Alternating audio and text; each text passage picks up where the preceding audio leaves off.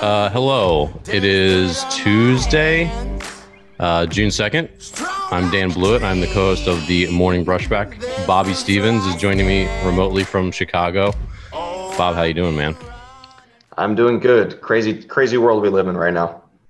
Yeah, you and I are both in two of the most heavily rioting cities. It seems like. Yeah, Chicago's Chicago is getting quite uh, quite bad. The police are stretched very thin. It's definitely so, police so scanners going let, crazy. Let's let's let's start there. You do like to follow the police scanner. Um, you were out. Well, you're out last night, the previous night. What what have you seen and what's been going on? Uh, so I was driving around last night in the neighborhood. Just, I mean, what am I going to do? One person, but at least there's some kind of presence. People, you know, taking interest in what's happening, and that was happening everywhere.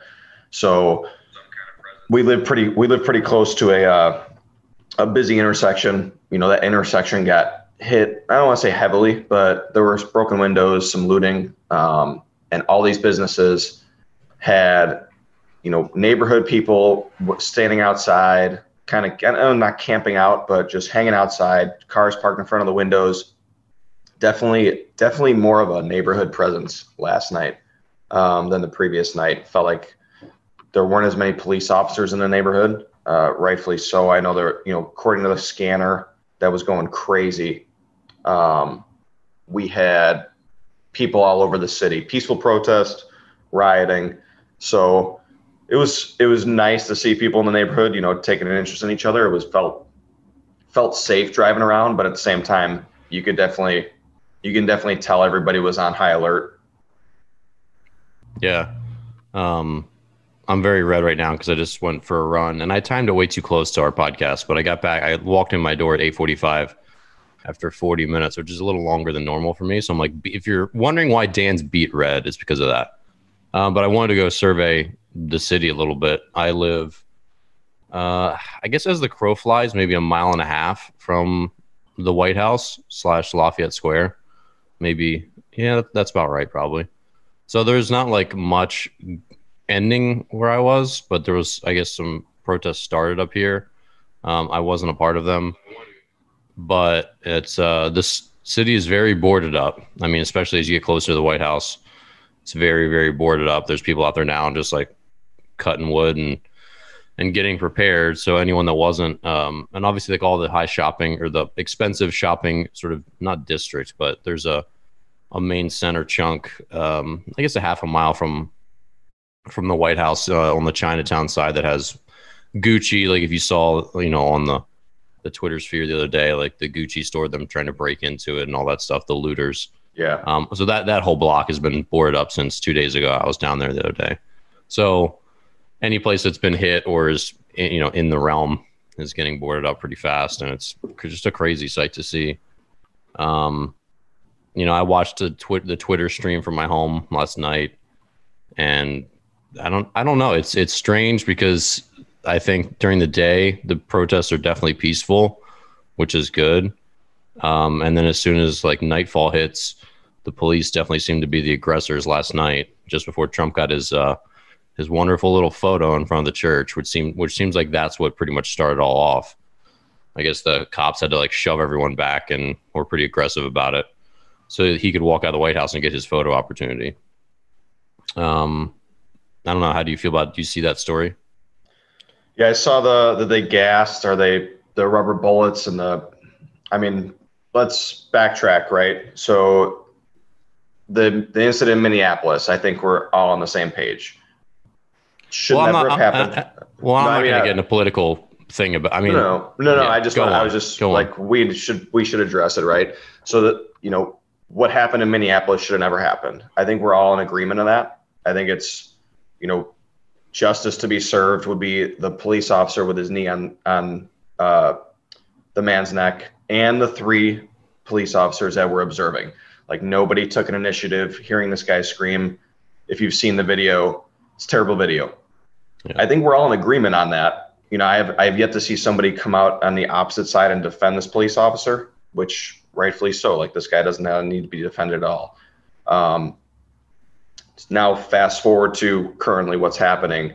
You know, for I thought what Trump said yesterday was I thought he had a good speech. I mean, the photo op, what happened with the people.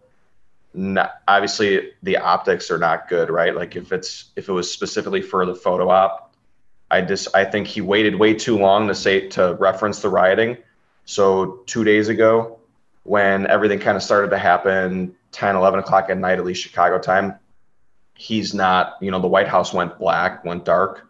Um, if you saw that picture, mm-hmm.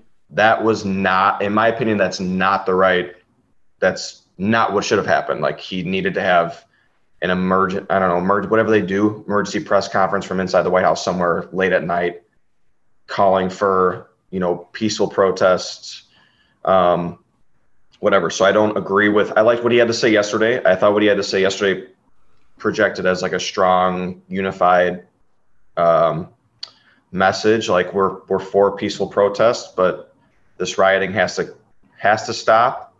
Um, but I don't know if it's necessarily my place or anybody else's place to tell someone, you know, African American, how to feel about it or how to go about it. I feel like peaceful protest has been happening, and if you're if you're someone who's and I've talked to one guy on Twitter. I don't know if you saw me get into it with a guy on Twitter um, who's actually a good friend. A upset. He's like, "You're not. You don't speak out uh, against this stuff before. Don't talk about it now." It's like, all right, I you, you can't really tell somebody how to feel. So if like if rioting is what they're is what they feel like they need to do, or if that's how their point is going to get pushed, okay. Like I I understand. I I'm stepping back and not being personally involved like I don't know how it is to be systematically, you know, prejudiced against as a white person in uh, the U.S. But just from the timeline of everything that's happened, it's starting to get out of control. It feels like, and you're seeing it in D.C. and I'm seeing it in Chicago. And my big question is, what if you're if you feel like you're being you know prejudiced against as uh, living in the U.S. as an African American, like what do you want to see done? Or I don't hear any like solutions, and not that there is a perfect solution or one catch all, but the obviously like the rioting and then the the vandalism is more of a divide. It's going to cause more of a divide between people who maybe you know had their businesses destroyed and people that want justice for George Floyd in Minnesota and police officers and politicians. So it's just everybody's getting more and more pushed apart by what's happening in the last, you know, 48 to 72 hours. So that's as a timeline goes, I think within the last week we've seen everybody was in agreement with what happened in Minnesota was totally wrong. And then we're getting to this point now where it's almost being pushed further apart division wise because there are a group of people that have decided to take advantage of this situation for personal gain, looting, and going out and destroying property for no reason other than they're they're allowed to because the police have to stand down because they're outnumbered. So yeah, I don't um I'm I'm staying out of it on Twitter. Obviously, uh, is a terrible thing that happened uh, to Mr. Floyd, and that stuff is still happening to to Black people in America, and that's what's really it's pathetic that that's still happening today and that the, the police forces all over just don't seem to get it and they don't seem to be accountable that's that's the core issue and this officer and like you said the three officers who stood by it or have not been accountable even though he's in custody third like third degree murder charge i was listening a little bit about what that is and it's such a strange charge. Like it needs to be as it needs to be severe. Um that being said it's I think the core problem at the moment with the with the way things are escalating because they just seem to continue getting worse is that once nightfall hits, that's when all the trouble starts. And I think at, at this point, all the peaceful protesters they do need to go home before nightfall. If they do that, then the police can handle the people who are just out there to vandalize and hurt people and cause trouble. Um, because there's a lot of most of the, I mean the vast majority are still peaceful. But when the cops who have been aggressive at times Um, and you know that's not making anything better because they're the core pro- the core reason. Again, it's not all police officers, but just as a culture, it's still this is still the the issue. This is why people are, you know, righteously upset.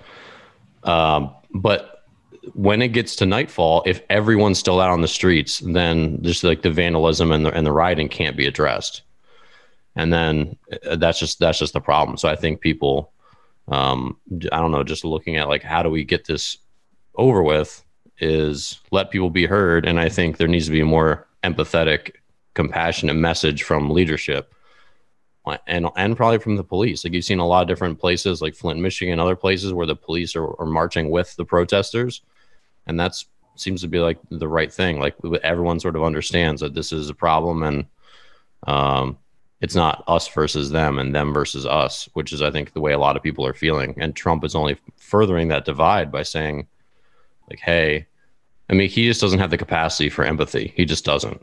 I mean, he, he yeah, that's he just not who he is. He, he doesn't. A, he doesn't have the capacity. He didn't have a good. It, I thought yesterday what he said yesterday was was quote unquote very presidential. I don't. Yeah, someone someone wrote it for him and he read it. Which know? is fine because that's how okay. that's how all these speeches work, right? With presidents, the tweets the tweets jump around because it's it's not. He's like obviously not just a tweeting about what's going on. He's tweeting about. Um, Joe Scarborough. He's tweet, he's tweeting about yeah, which um, is nonsense. Like, why is that still happening? Like, why is that still allowed to? Like, he's like, what is he doing? Well, it's. I don't want to get down that. That's ridiculous, though. So that's still happening. I want to get. I want to get down a little bit, and I just want to propose. I'm just going to propose questions. Just we don't have to answer them. I just want to talk out loud a little bit, just to kind of weed through some things that are happening.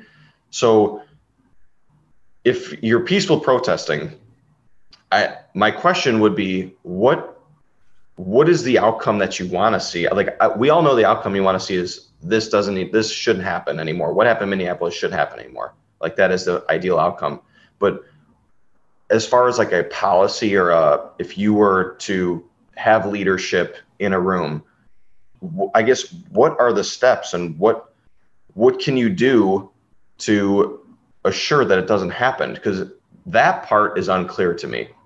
Um, well, I, I think I I think this is sort of like the way wildfires sort of like reset the forest to like sort of they they you know what I mean? And so I think this response right. is I think this response is going to be helpful because even though it, it's you know there's a lot of people vandalizing and doing harmful things, I think overall such a strong reaction forces everyone to be like, we need to fix something. Like we need like this can't happen. This can't this can't keep happening. We can't keep like and I think this is how this works. And I think that's like can you imagine being a, a police chief somewhere now? No, I like, can't. Exactly. That's and that's why this that's why this is this is you know, again, like no one's like looting and all that stuff is not what you want to see happening. But when the reaction is that strong, imagine if you're a police chief like you've got to like listen guy listen guys and gals like we've got to be better like we this can't keep happening this cannot happen again and, and that's tough. not the right reason for it to happen yeah. the right reason for it to happen is this shouldn't happen again because it's morally reprehensible but still like stuff like this it does like cause change so but then you're i agree with you so now it becomes okay like you're asking police officers who i believe the majority of them are good i have I a lot of friends that are police officers. I deal with them probably on a daily basis, just from people that I know and see uh, through work I out that I do myself. So that yeah, I would be very hesitant as a police officer if I'm already in the profession now. To you almost have to second guess your first instinct to go help somebody if you are even if you're one of the good guys now, because if you're in a neighborhood that okay, like I'm a white police officer and I and I get a phone call in a in a predominantly black neighborhood, like my first instinct is I don't want to be on the news, even if I'm even if I'm feel like I'm doing something right by breaking up whatever it is I'm called there to do. I think you're put to put that doubt into the police officer's mind could be is potentially dangerous for them, which I see as a domino effect of making if it's so if it's well, dangerous for them to to feel like they can't respond without thinking twice. If they're, I don't. if they're, I don't want to go. To, I don't want to go down this this this like thought experiment of of being in a police officer's head. Neither of us are police officers. Like I just don't think that's a productive place for us to go at this moment. I mean, at the end of the day, most most people aren't gonna. um, The vast majority of police officers are not going to put their knee on someone's neck, and like No, like that's I'm not with you. protocol. Like this guy just is is an awful human being. So, I mean, I get that the psyche of being a police officer is difficult in general, um, but like racial profiling is still quite prevalent, and it just needs to be fixed. I mean, I think that's just like as far as you and I need to go with it. Yeah, and I just that's that's like the question I want to throw out there is how is what is the fixing? Like, what is the solution? What is the the change that needs to be made? I don't know what it is. I don't, I honestly don't know. Well, is, when this is all said and done, I think a lot of legislators and, and other people and community leaders will will come to tables and, and figure out what that looks like. And I don't know how I don't know how that process works, but obviously this will come to an end at some point. But for now, it just seems like uh, at nightfall, people need to be in their homes so police can get the people who just want to riot and cause trouble and get them out of there because that's that's the core issue. The core issue isn't it's not most people who are just out there demonstrating and being heard so that they can, you know, speak up for those who have been marginalized for so long, which is still happening. Yeah, there was a big peaceful protest in the neighborhood in my neighborhood last night, walking down a prominent busy street, being being directed by police and essentially being directed away from where all where all these scanner calls were going. So they're not telling them to go home, they're which is fine, like it's their right to peaceful protest. They're just directing them into a safer area, like, okay, this would be the wrong way to go. They kind of had it barricaded off. Um, but I agree. It's like, does it make sense if you're a peaceful protester to try and organize and get home before nightfall? Like, do it in the morning, you know. But at the same time, is your point going to get across if you're not in the streets, you know, at from nine to midnight or whatever? I don't know. I don't know what I don't know. know. But at some point it's gotta it's gotta start becoming less less than it is at the moment. And it's just it's just getting it's getting worse. And people are gonna start getting hurt because because someone at some point is gonna start shooting real bullets, whether it's one of these like anarchists who are floating around or and then it's gonna get really messy and that's what's scary. And that stuff is happening after nightfall. You know? When you're, yeah, and then I mean, in just in Chicago alone, so there's the there's a Walmart on the south side. So on the south side, in the predominantly black neighborhood, there's a Walmart that was looted, destroyed, and there was a I saw a woman um, interviewed on the news, and also my wife is friends with uh, one of her coworkers who lives down that area, and the word coming from the Walmart is that they're not going to reopen now. They're just they're not going to they're not going to reopen the business down there. They're going to move the business somewhere else. That is what's coming out from this Walmart, and that's now that's having a you know for a, for a community that businesses aren't necessarily flocking to open to, and you've got a prominent corporation there that that provides a lot of services in the neighborhood. You know, Walmart's got everything: eye doctor, ear, you know, eye doctor, groceries, essentials. They're not going to reopen in that neighborhood now. Now, what's that going to do to that neighborhood? So, like the looting and the rioting is is counterproductive in that sense where you, you're going to the neighborhoods of the people that have been prejudiced against for hundreds of years and you're destroying businesses there and now these and it's just going to make the, it's going to set that neighborhood back and it's going to make it harder for that neighborhood to to climb back out of uh of everything that's going on and and prospering such a, I mean, Yeah. that's just one example. in Right, yeah, right. A- Rioting is not good for anybody, for sure. just one example in Chicago. That's like that's going to be a shitty outcome after all this is said and done. That na- that neighborhood is going to end up having less business and less, you know, less attractiveness to to anyone that might be moving in there or might want to stay there. Yeah, it's uh, it's rough, and obviously, like a, a man got shot and killed. Like a a well respected, um, he owned a, a business in Louisville, got shot and killed because they said someone started shooting and then police started shooting and then he was left dead and apparently they don't think that anyone actually started shooting. That was just the police. So there's just a lot of terrible stuff happening at the moment and that's sort of like the way things are. It's um it's what a what a crazy time we live in these days. Coronavirus is still out there which that's another implication for all the all the mass gatherings unfortunately. So we hope that doesn't rear its head and like cases resurge. But a lot of people are wearing masks too, which is, um, but like all the tear gas and the rubber bullets. There was a reporter that got blinded.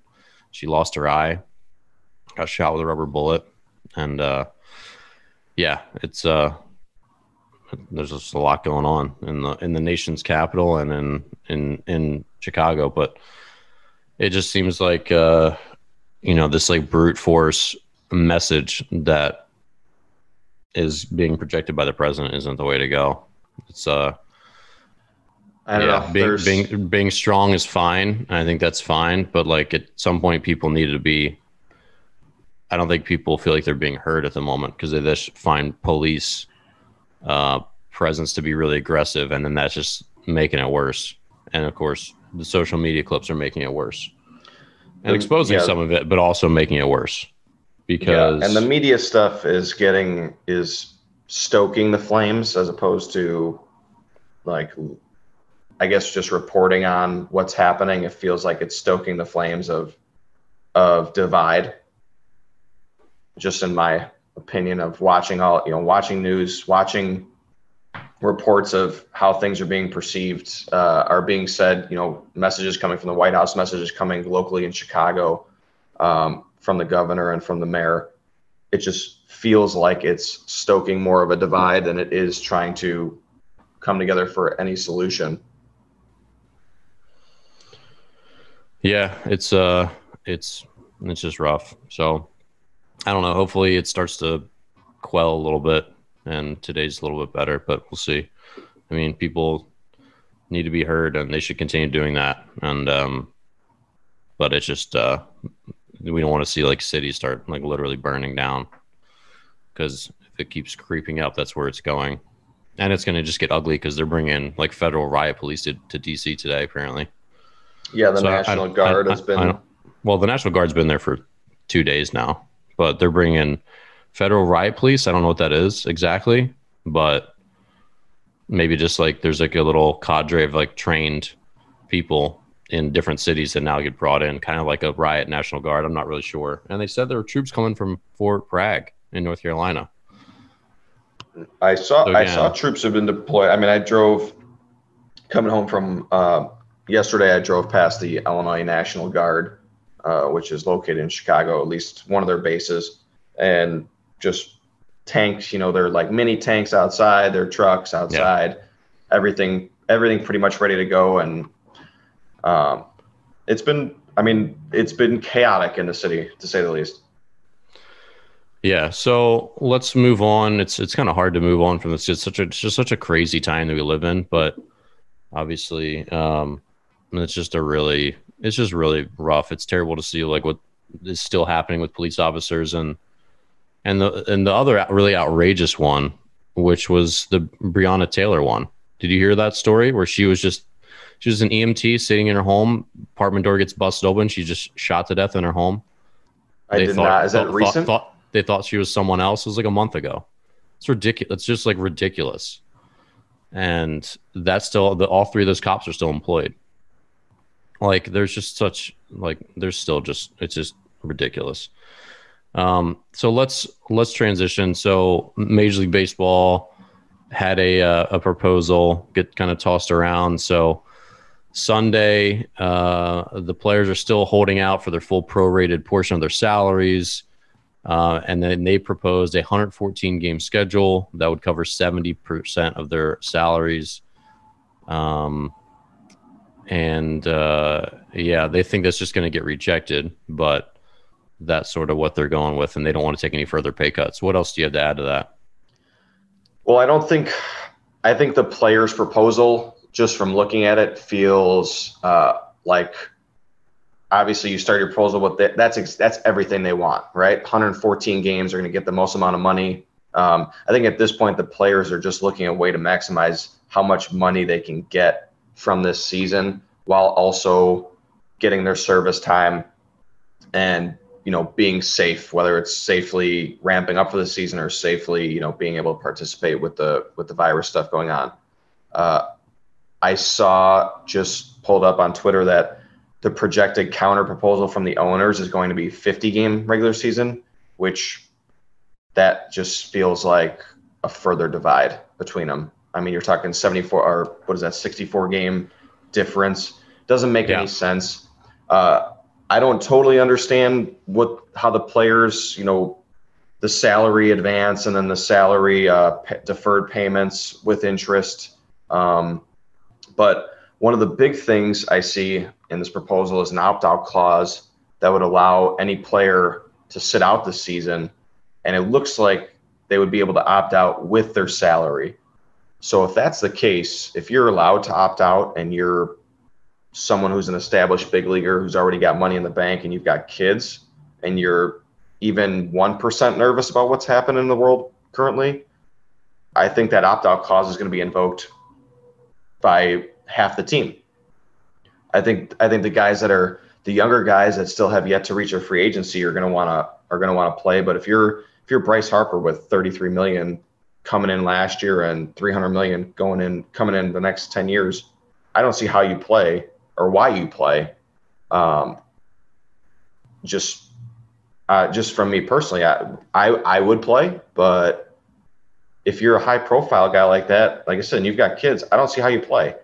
And I can't blame you. Like, what can you say? You know, if you don't feel safe, you don't feel safe. But the it doesn't feel like they're getting any closer. It just feels like two out outrageous proposals with no middle ground. And if there is no middle ground, I mean, baseball's already losing. They're they've lost their window to make the announcement and in good faith and draw in all these sports fans. Like they've already lost that window. Now it's to the point where they're they're trying to save face, in my opinion. And I don't know how they're going to save face with these two proposals that are put out there. Yeah, it doesn't seem like they're close at all. And Ugh, it's wearing on. I mean, we have June left, July left, August left, and September. So we have four months, which is a lot of months. That's like That's twice as many months as two months. It's four times as many months as one month. 120 ish days, right? Yeah, I don't know. I mean, it seems like it's going to get rejected. Uh, the other thing that I want to talk about is the minor league pay, how a number of teams have cut their minor leaguers' salaries. So those little four hundred dollar was it per week stipends? Yeah, which is good money. That's more money than they make normally. And a lot of teams have cut that. Now, my question is, you know, some of these teams like the Nationals were going to cut it, and then the Nationals players um, made a stink, the major league players, and now they're going to keep it. Um, but why haven't the major leaguers taken care of minor leaguers in the past anyway? Like the minor leaguers have no rights; they never have. Well, you know, if like the minor, if the major leaguers care so much, why haven't they bargained or done something for them so they can make conditions better in the past? I mean, I think you, if you're a big leaguer, if you're a big leaguer and you're and you're a player rep for your team, you're you're an established guy. You're not a guy that's on the on the cusp of you know going up and down. And at that point, I feel like you're looking out for your own. You know, you're looking out for the the 40 guys that are on the major league uh, 40 man roster, and then you're going to look out for the other 30 teams. So the 1,200 players that are under your union, quote unquote union, you look out for your own. And then the minor league guys, it's almost like, you know, earn your stripes. When you get up here, then you're going to get all the benefit of being under our our union, and you're going to get all these benefits that we're fighting for. So I think a little bit of it is they look out for their own, and minor leaguers don't feel like their own when there's you know there's always when you're in a spring training locker room there's always the minor league side and then there's the major league side. The guys are in big league spring training camp. Um, and for as many good guys as there are in that locker room that you talk to there's always a few guys that just will walk right by you. They won't say two words um, you know whether they're established or not whether they're high profile or not, some of those guys feel like you know minor leagues is a little bit beneath them, and That's okay. It needs to be one umbrella. It really needs to be one umbrella because minor leaguers will never have an opportunity to unionize on their own as far as negotiations, um, getting better pay. It's just not going to happen because there are way too many players for the amount of spots available, especially now with all these teams getting cut. So I don't think they could be able to. I don't think they're going to ever be able to unionize on their own and cause any kind of a dent in the system. But if the major league players take them under their wing, then they have no choice but to either make the situation better for the minor league guys or risk a strike between all levels of baseball, which that I think it's more ununified between players as opposed to between the players in the front offices or the players in the organizations. I think the the major league the only way this happens is major league guys to say enough's enough.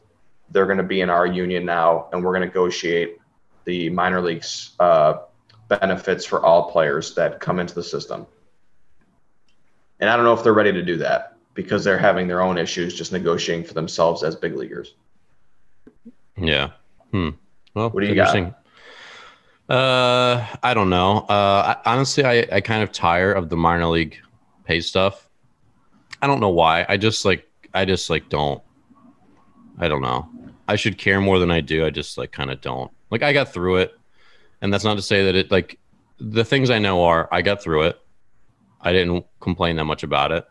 Um, it definitely wasn't fair. Conditions should definitely be better. Those are the the four tenets.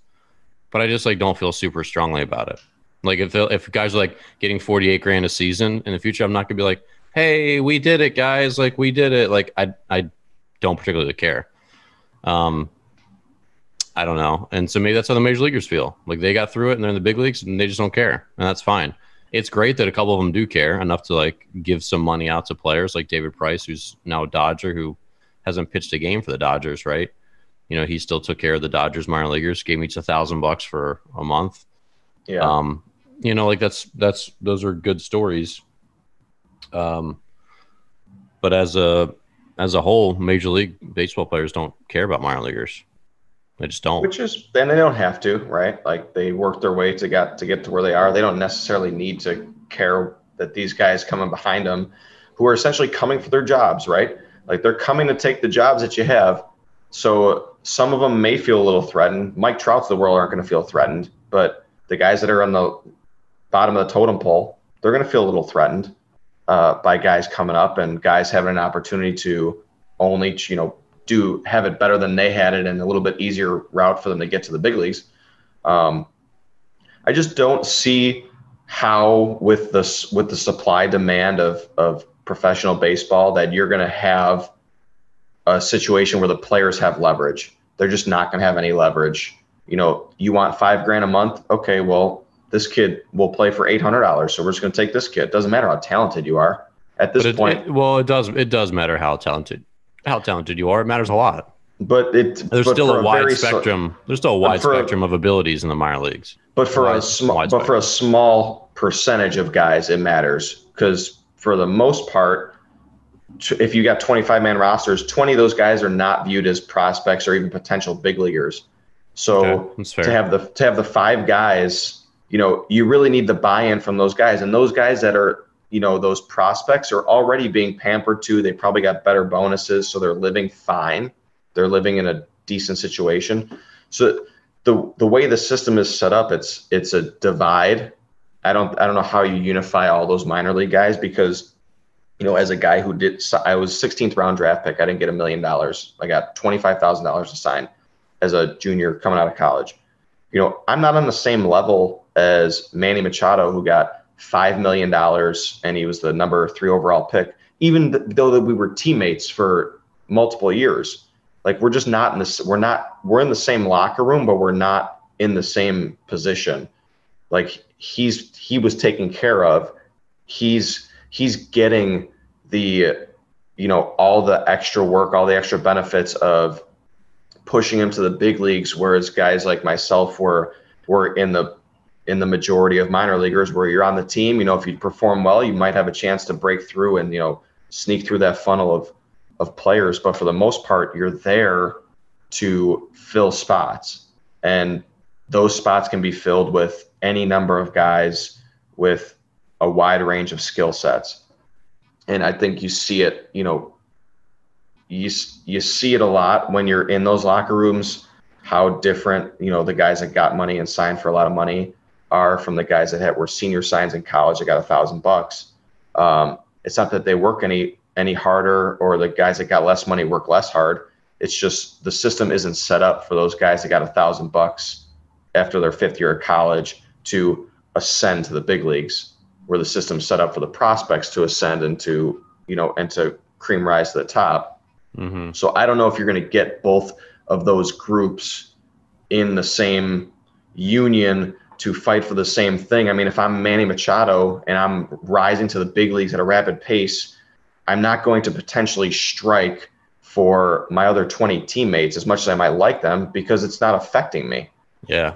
So I don't know how that, I don't know if it doesn't come from the top in the big league union, I don't know how the minor leagues can unionize uh, successfully. Well, I agree. And that's, and that's kind of goes back to my point, which is like, you know, some of the minor leaguers are acting now like they care. Well, they had a lot of opportunities to care before now.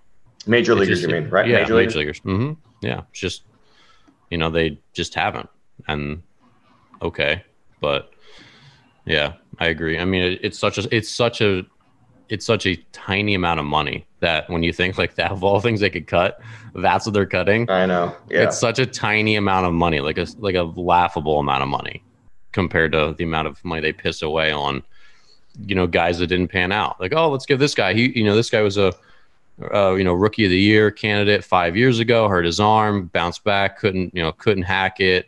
Been out of baseball for two years, but he looks good now. We'll give him, we'll give him a million dollars. Yeah. You know, and so uh, I, I you think, still hear me. I can and, still hear you. You know, they'll they'll take a chance on guys like that and give them a million bucks, knowing they have like huge upside, but a million dollars like funds their entire minor league salaries for a year, probably more than that. You know, and so you get, it, yeah, no doubt. It's I don't know. It's it's it's weird. So it's like all these things that you can. Maybe this is what it takes for them to care about it, but they also had ample opportunities to care about these players for many many years and just never did. So I kind of I think like, it's eh, going to come.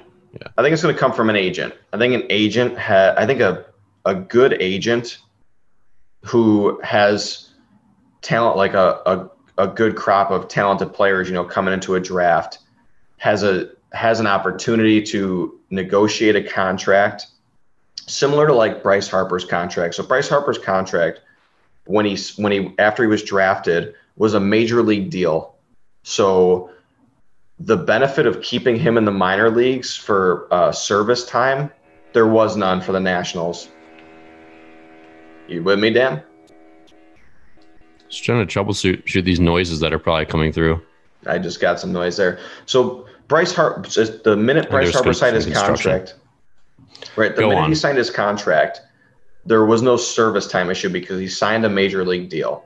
Um, so for those listening that don't know what service time is, you know, if you're a normal minor leaguer, you make it to the big leagues, you have to have a certain amount of service time before you hit your free agent year. Okay. Bryce Harper did not have to do that. That's why that's why guys like Kris Bryant and uh, Yoan Moncada are kept in the minor leagues for the first three weeks of the major league season and then brought up because the team gets an extra year of control on the mm-hmm. back end of their contract. So it, it's it's confusing for those that don't follow baseball, but for people that follow baseball, you understand what I'm talking about. Now, what that is is control for the team. Now, when you're in the minor leagues, the team controls you on your original contract for seven years. So if you're not released by that team, you have no negotiating power. Okay, you have you have no out you have no um, outlet to to go play somewhere else. You either have to ask for your release which if you ask for your release, that's basically being blackballed in affiliated baseball. Okay. Teams see that. There's very few guys that ask for their release and then land on their feet and get to another affiliated team and it works out for them. It's just not it's just not how teams work. Like it, it's not collusion, but teams know that okay, this kid's asking for his release. Why didn't he like the situation he was in? Like he had a good situation. He was a prospect, whatever. So I think an agent has an opportunity to come in and say, okay, you're gonna you're gonna sign this guy. Well, he only wants a one year. He wants a year to year minor league deal.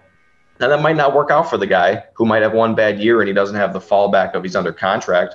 But if he has a really good year and the team screws with him, he can shop around and maybe he can go to a you know if he's if he's in the Yankee system behind Jeter, he can go to the Marlins who've got nobody at shortstop and he can sign there and he can year to year it.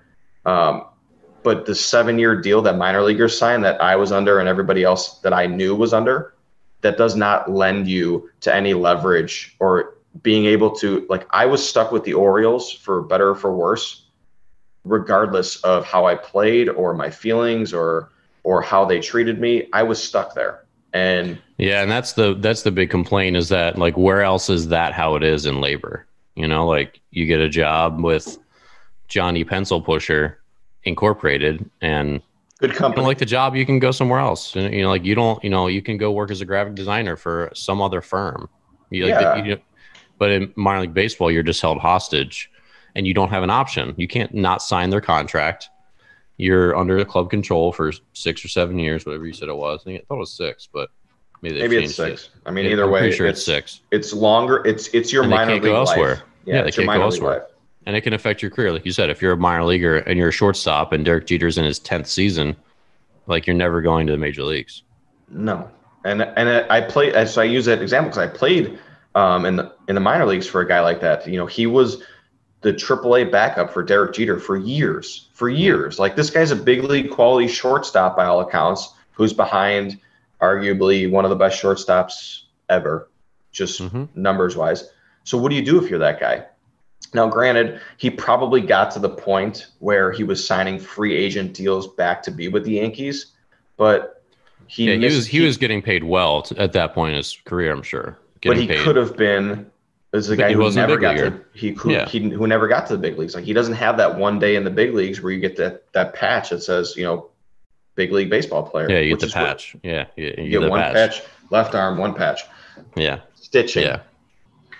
It's too early for lemonade, but I'm drinking lemonade because I'm not going to get up and make coffee. And I, like I said, I just ran. But Bobby, do you know what I broke the seal on yesterday? More? I have had some. Uh, still Times- terrible. Times like but these not this. No, not this morning. Um, watermelon. Watermelon is more problematic to purchase when you have to walk it home yourself. It's extreme. Obviously, obviously they're heavy and just voluminous. They're just hard to. They take up their own reusable shopping bag. So I think you I have can't more just like appreci- willy nilly grab a grab a watermelon when I'm at the grocery store. I have to very. I have to like plan it out. I think you have more appreciation for the for the elderly woman with the cart walking down the street when you actually have to carry your own groceries and watermelon home. Like this woman had it figured out years ago. And there's always one in every neighborhood. She walks to the grocery store, excuse me. She grabs her groceries, she has her little push cart, and you're thinking, "What the hell is that thing?" But you know what she's got in there? Watermelon. Hmm. Hmm. Hmm. Hmm. It's a de- it's a maybe it's a Chicago thing. Yeah, well, I got a really good one, so that's that's there. Um, you just never know these days whether your watermelon's gonna be terrible or good or not. It's just it's You don't know how to pick out a watermelon? Those tactics don't matter. They It's- don't. They don't. No. You find that yeah, you find that weathered spot, and you make sure it's got to be a good weathered spot on the bottom of the watermelon, so you know it's been sitting there. What does good mean? Good, like a like a, a very discolored, a large white, like yellowish spot on the bottom of your watermelon. It's the ass of the watermelon. Um, so I I actually looked up the science of like watermelon ripeness a long time ago, and there are only a handful of things. Like it should feel heavy proportionate to its weight, hmm so it shouldn't feel light. It should have a yellow spot underneath Yeah. it where it's in Yeah. the ground. Yeah, the ass of the watermelon. Sure, uh, but it should be yellow rather than like pale or white. That's a key. Um, and I think that was relatively it. There's probably a couple other things, but those are the two main things. I just look for are they heavy? Are they not squishy? If they're squishy, then they're way too old. Um, and do they have a yellow spot? But even then, I mean, I I eat a lot of watermelons, like lots and lots, and you still do you follow the same. If I and that's the thing, I follow the same criteria with all of them pretty much. and it's still a crapshoot. You'd think there'd be some continuity, but there really is some consistency, but there really isn't. Are you a seedless watermelon guy? Well, that's the problem. They're just yeah, I am. Because who who is the time for seeded watermelons? Do you have any idea how many seeds are in a watermelon? There's so many. So It's just it's such it just destroys the eating experience. So I'd rather endure a couple bad watermelons to just be able to just mow through it with a spoon, rather than have to pick out. I mean, there's so many seeds in a watermelon. It's crazy. I know this is like modern day problems. You know, back in the day, people ate watermelon. This is a People had more time. People didn't have to get back to work, but watermelon's amazing. So This is this is a huge first world problem. Your seeded watermelon controversy. Well, it's the same thing with all agriculturally grown food now is that the like the genetically modified, I don't know if these are genetically modified, but just the the the the GMO fruit and food is definitely different. Again, I'm not saying that this is one of those things. And then the other thing is the way they're grown agriculturally on these huge farms with like poor quality soil now that gets used over and over and like less uh like just like natural fertilizer in the soil Yeah. they just don't grow the way they would like if you grow watermelon in your backyard it's going to be way better than one that's grown on a watermelon farm with like 10,000 watermelons you know because these are just like- facts. These are facts. I mean, you are what you eat, whether you're a human or a watermelon or a strawberry or, you know, a, a antelope. Like you are what you eat, and and that's the thing. Like the biggest thing I've noticed is, as a kid, strawberries were good. Like I liked eating strawberries. I have not liked eating strawberries in like five years, because most of them are just like kind of bitter. Like most of them are not very good, and that's the same thing. It's going back to agriculture, how the way they're grown. They just they lack like sweetness. Like the vast majority of strawberries are pretty not great. Mm, yeah, homemade homegrown strawberries are, are awesome. Well, and even just commercially grown ones years ago were way better. Just way, and now I just can like, eh, I'm like picking through them, and they're just kind of most of them are a little bit bitter, and they're just nothing compared to like farmers market ones or the ones that I ate when I was a kid. It's just a clear, clear change. Same thing with like fruits like peaches. It's hard to find Oh, good yeah. peaches in a grocery Can't store. They get all peach. hard, and then they're hard, and then they ripen really quick, and then they're some of them just like never seem to ripen, which is a really strange phenomenon. Um, the best place to get peaches again is like from someone's tree or just like a little local orchard. And then they're incredible. Peaches are like one of the best fruits when they're good, but they're often so bad and hard and like they ripen strange. It's the same thing. They're getting they're being grown all year everywhere. It reminds me that uh that Seinfeld where there's the peaches that are only good for two weeks out of the year that Kramer loves. They're from like I don't know Washington, the Mackinaw peaches. Hmm. But I agree with you. Farmers markets, you you want to you're looking for a new place to live, you choose one, choose a home next to a good farmers market. Because farmers market makes you feel like you go there, you're supporting the community. There's people there that actually care about what they're growing, and you get really, really good produce. You get really, really good meat. It's like if uh, we go to a lot of farmers markets just on the weekends, just for to shop in the summer, and it's you get so much more for like quality.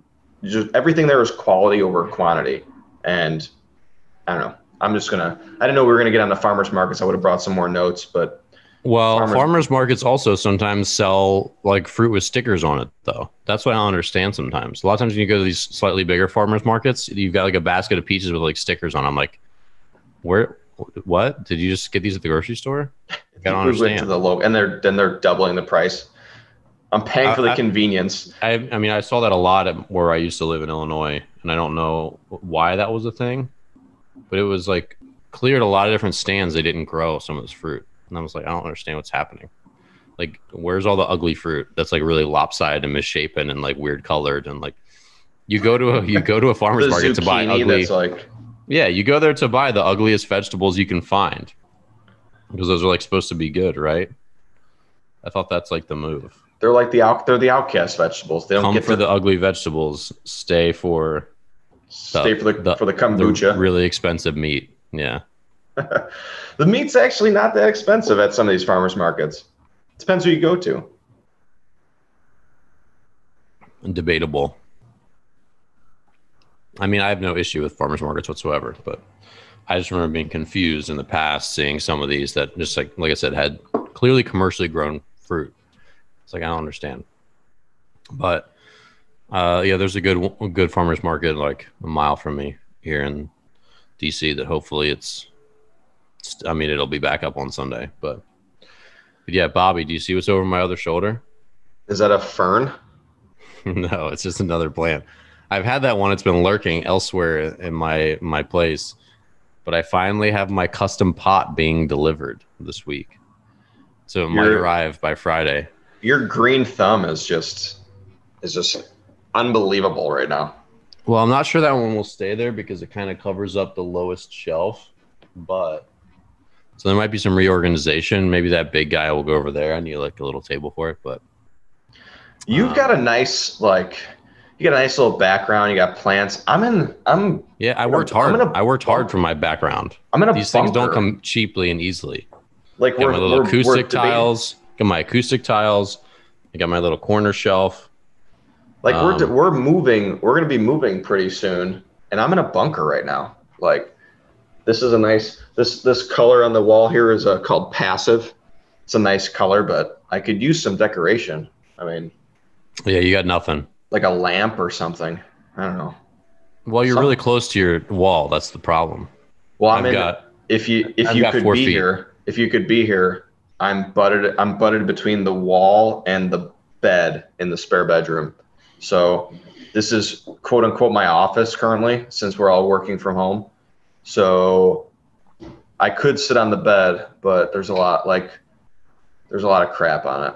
So I turned the computer, and now I'm here. I'm in my office. I'm in the layer. okay. Well, you just need some. You need some room behind you. some. Then you I need some decoration. Um, you I do have have your something. headband. That's key. You got your headband on. Dan, where riots are going on, you have to, you know, look the part, dress for the job you want. You look like a pirate who, skate, Uh, skateboards a lot. There's, I did want to ask you something because it came out. I saw it yesterday that so three Division One programs, two of them cut their program for baseball. Furman, Bowling Green State University, and Chicago State that we've talked about previously is on the fence. They'll be making their decision here in three weeks or so. Um, so it came out yesterday that Bowling Green State uh, now has left the door open for their uh, for their program to come back. Um, what does that mean? I have well, that's I have mixed feelings. They're what do you mean leave the door open? What does that mean? so the so the group like the Save Bowling Green State baseball group is they're working with the athletic department um, to get like a five year commitment to fi- a three to five year commitment back to baseball to bring baseball back and to work on helping fund a budget for the baseball program.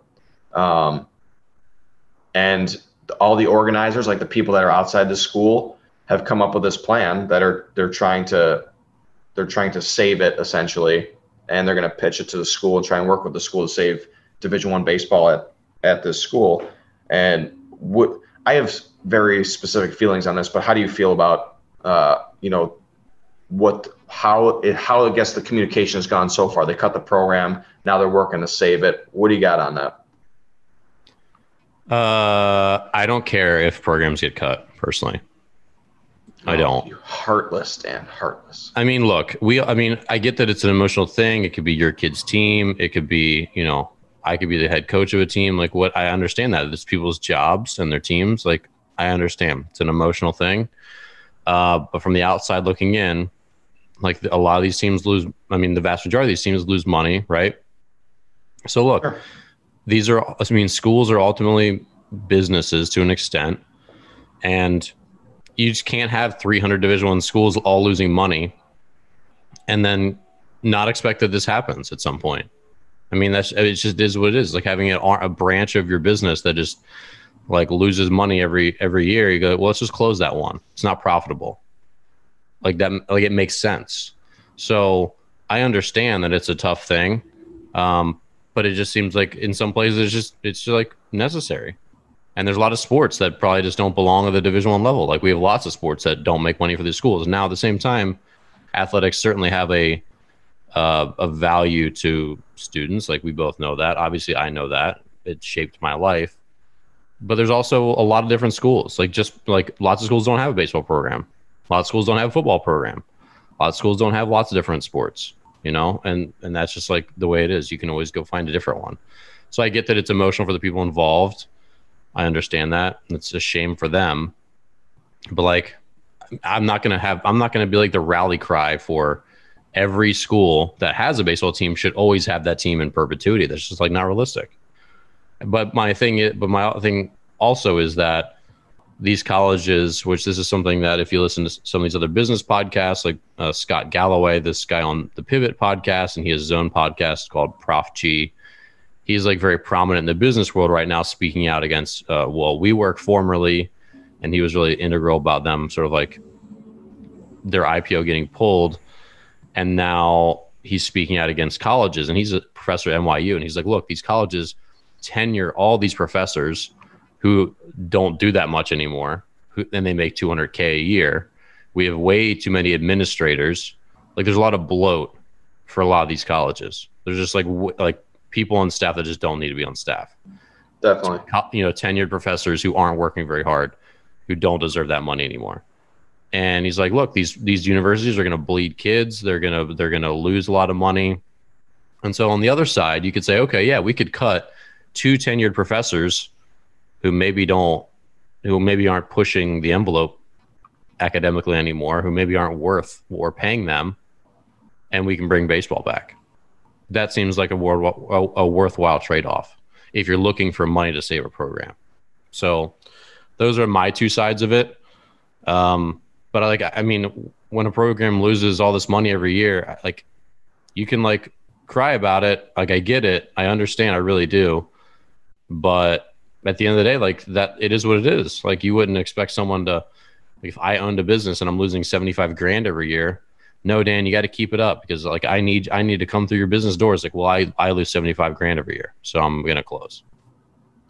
Yeah. I mean, I just feels my, my, I agree with you. My feeling is that it's just, it's disingenuous on these universities in part.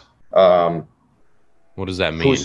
I think it's you know if you're going to cut the program, then you cut the program. And I understand that these people like there's they've raised what's this number here 1.46 million dollars to save the program uh, so far, which is incredible. Like that's a lot of money. That's a lot of money. You would hope that you know they would have pro- tried to continually raise money previous to this, um, not just because the program folded, but anybody that takes that job or the coach that's still there, if he ends up keeping that job, I mean, there's there's no there's no way to be successful in that position anymore. Like the the minute they cut the program was the minute that their that program ceased to ever be successful. How can you commit kids? How can you get kids to come to that program recruiting wise and look, sit in their living room and tell them like, hey, this program's going to be around for the duration of your college of your college career.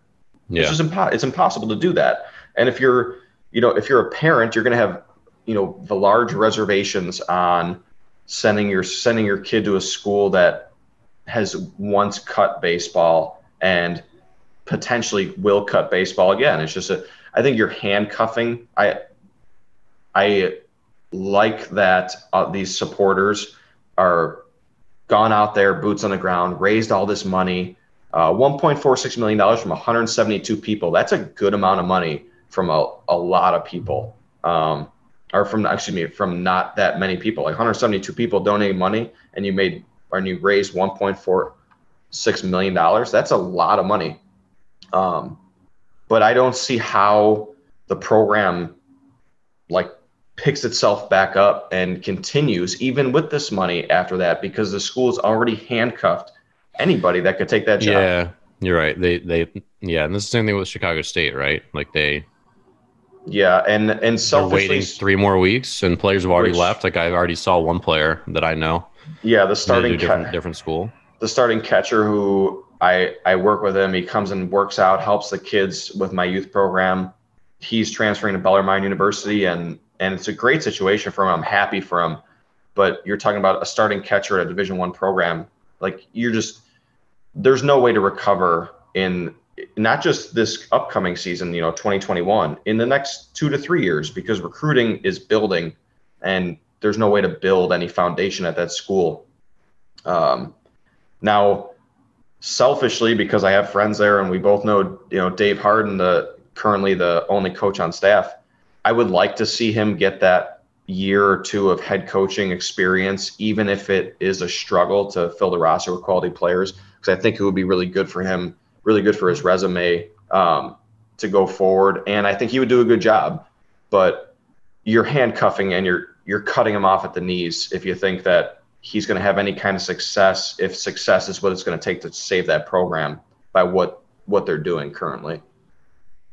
Yeah, I mean, obviously, like I said, obviously, both of us want to see people get what they signed up for, and their teams continue on. And like Dave to get his chances as a head coach, like we both agree that'd be great in his best interest. But yeah, I just like like I said, in my mind, all these teams and they're just like little mini businesses you know True. And, yeah. and businesses go out of business every year that happens every day there's a lot more now unfortunately because of covid but every year people give it a shot and sometimes it doesn't work like my own uh, you know baseball academy business we sold it last august but we were never like wildly profitable. They're hard businesses to make money in right? Like no one in the in the baseball academy industry at least very very few are like making a really like man i've taken home tons and tons of cash from my baseball academy business. It's just like not how the industry is and like we get that. So some of those don't make it.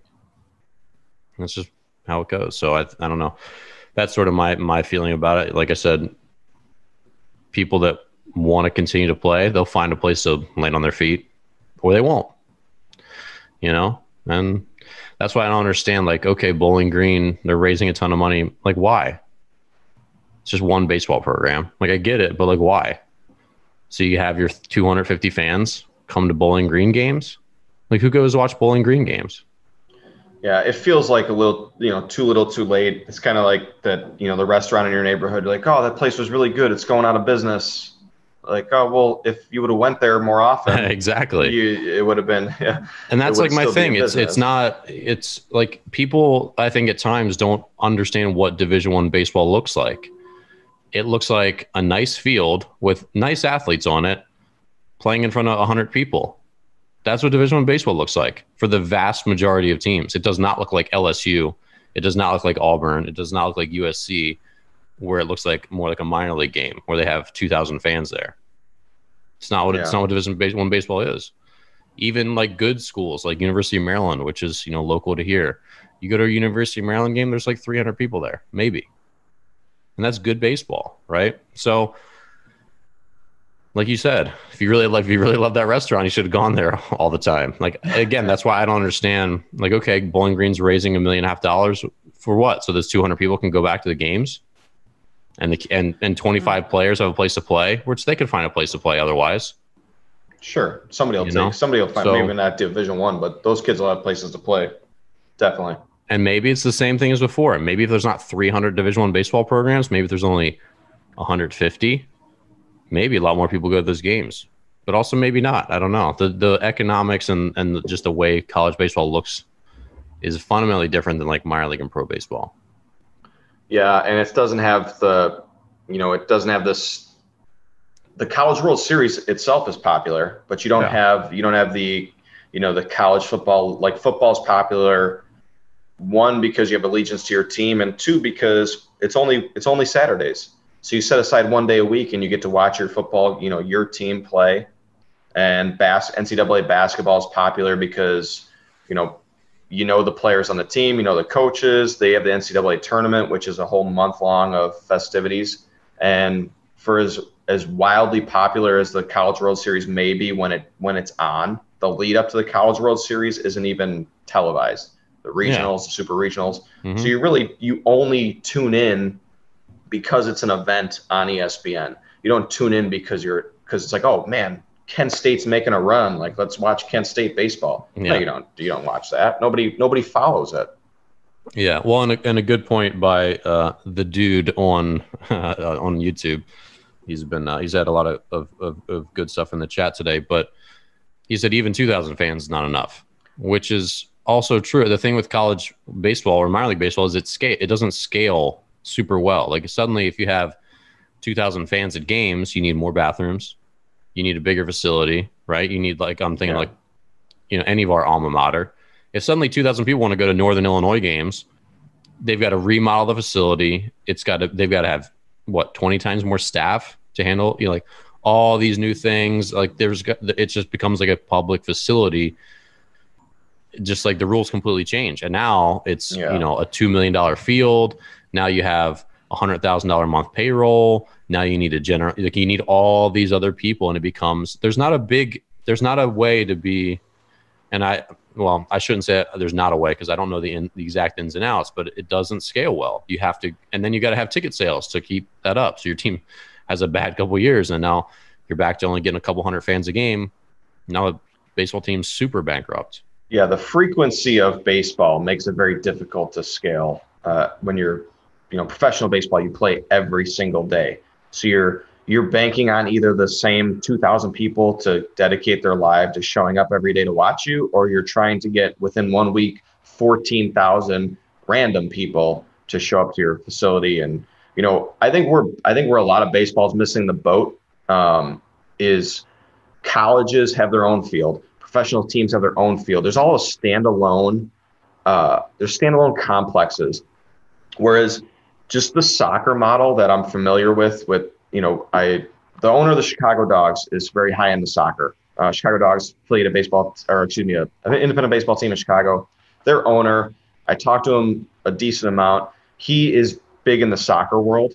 And what these major what these MLS teams do is they have their stadium and then they surround their stadium with youth fields and club teams and it's like a big soccer community. So if you've got the LA Galaxy or the Chicago Fire MLS team, you've got a community of soccer there. Whereas the you've got the Northern Illinois baseball team, UIC baseball team, and then you've got little league teams and then you've got the professional teams and there it's not a cohesive unit and i don't know if it could be and i don't know what the model looks like but in theory it sounds great to have let's just call it the chicago dogs independent team surrounded by a couple youth fields with a club team and it goes all the way down to where you've got like a built-in network of not only fans but maybe a pipeline to players i know it doesn't work fluid like that with baseball but you know, why aren't college teams and some of these minor league teams, some of them do, but why aren't they all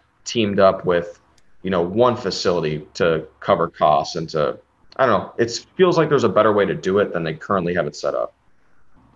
Well, I mean, yeah, but then it's like, okay, well, in, in the Chicago area, there's what, how many colleges that have baseball teams? Like 30, 40? 50? Right. I, I don't know. No, I don't know. Ton. You can't have five mini baseball fields outside of every college baseball field there. Not to no, mention it costs half a million dollars to build a baseball field, if not yeah, more. Just a baseball right, field, just like just a high school crappy normal baseball field. Yeah, I don't know what the right model. I'm not sure what the right model is. I'm just saying like the the soccer model makes sense to me because they're combining everything from the top down. And I don't baseball is so spread out. Like everybody's independent, everybody's individualized. It just doesn't feel like like there's well, any well the amount to, of soccer teams is also very like pro soccer teams also in america is very small so if you sure, have la galaxy okay fine there's a big you know thing there it's like a major league team equivalent which they could do that stuff but then we're talking about a thousand college baseball programs around the country I know, 300, I'm, 300 D1, you know, blah, that's blah. what I'm saying. Like it, I don't know if it, I don't know how it makes sense, but it feels like the the way that they're currently going about it, like, oh, Northern Illinois builds their own baseball field. They're the only team that plays there 20 games a year, and then that's it. That doesn't feel like a good business plan. No, it's because not. Right. It's not. So, it's, it's, the school is paying for it. It's just like, you know, like you have a TV in your home. Your TV doesn't make you any money, right? It just does a mm-hmm. service for you. Right. So, so I, I don't know what the I don't know what the right model is, but I feel like somebody more creative than I could come up with a situation where that baseball field could make money and that like you can utilize those resources with more than just your college team playing four weekend series there and using it for fall ball.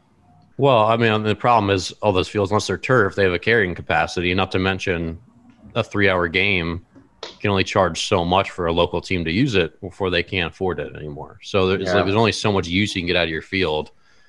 And then baseball, you have to like practice and stuff to be like good at it, which No, is no, no. annoying. And then you're on the field all the time, not making any revenue from it. I mean, essentially, all those are just extracurricular things that the school agrees to pay for. Um, but at some point, they're they don't have to anymore. Like, eh, you know, like why do you, like why do you need a fencing team? No good reason. Like no know. one in the whole world cares about fencing, but some schools have fencing teams. It's like why? So kids can stick each other with little fake swords. Okay, it's, fake- good, it's good for swords? them. It's good for them. I mean, they have like a little blunt tip on the end. Now, the same were, can be said for baseball. I was like, colleges don't care about being a pipeline to, to pro baseball. That's not why they exist. They exist because college athletics are like Yale versus Harvard, rah, rah, rah. But then again, it still just comes back to the reality that college baseball and softball is more like travel baseball and softball. It really just is. It's just older travel baseball and softball. yeah, That's all it is. I mean, and parents. This is actually a topic for another another day, but essentially that's what it is. College baseball is travel baseball that you don't have to pay. Well, you you have to pay for because you have to go to school there. Maybe you pay Yeah. less because you get a scholarship, but you don't really get a full scholarship. So you're essentially are paying for it, and you have the same amount of fans as a travel baseball game in most in most situations. yeah, I mean, that's No, essentially what it is. yeah. I don't know. There's no good. I mean, you want you want to watch college sport? Take the blunt tip off those fencing swords and let's watch that for a few. Every college in the country would have fencing. Yeah, except those kids are pretty nerdy. They don't really want to kill each other. Yeah, but if you got a couple kids getting stabbed in the chest by knives, I'm watching that. I don't. You're not Moving watching on. that? It's like it's like watching MMA, but with knife knife fights. Fine, Dan. you I'll need- watch. You just need to take the watch. headband off. You just need to take the headband off. This is this your recurring look now? Is that what's happened? Is this just like a thing? I'm I'm not gonna stop wearing this. I'm gonna get. I have different colors. I'm gonna wear a different color every. Your every. hair doesn't even go in your face, and you didn't even exercise. If anyone could wear a headband this morning, it goes me. I was actually exercised. You see my It's face isn't beet red I'm wearing anymore. black. Today's the Blackout Tuesday. I saw on on Instagram. Blackout Tuesday. I'm supporting the cause. What is that cause? Black. I don't know. Support support black equality. Okay. Plus, Well, I like the headband. Okay. All right. This is Um, it serves two purposes. All right. Well, there you go. Well, um, I think it's all we got for today, Bob. But what a crazy world we live in. College baseball programs are going away. Coronavirus, rioting, police It's- brutality. Just like it, there's just a lot of bad stuff happening. It's only. It feels like it's gonna get worse before it gets gets better as well. But on the bright side, there's watermelon. It's summer. The sun's out. Those It are all those are all positives. So have a little watermelon for me because it's kind of watermelon season. Maybe that perks you up. Go outside today.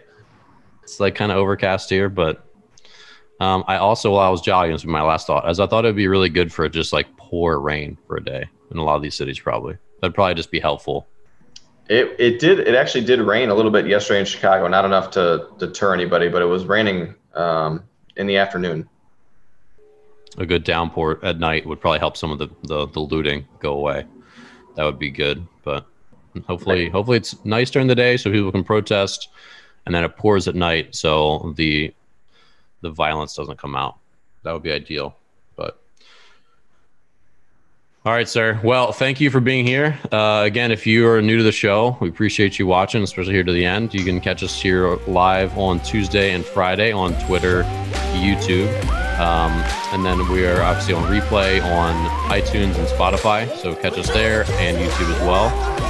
And we really appreciate if you subscribe to the show, share with a friend, and um, don't wear headbands. Don't wear headbands. They're not in style. This is not a fashion statement. back. Up. Um, but that's it. All right, guys and gals. We'll see you here on Friday on the Morning Brushback.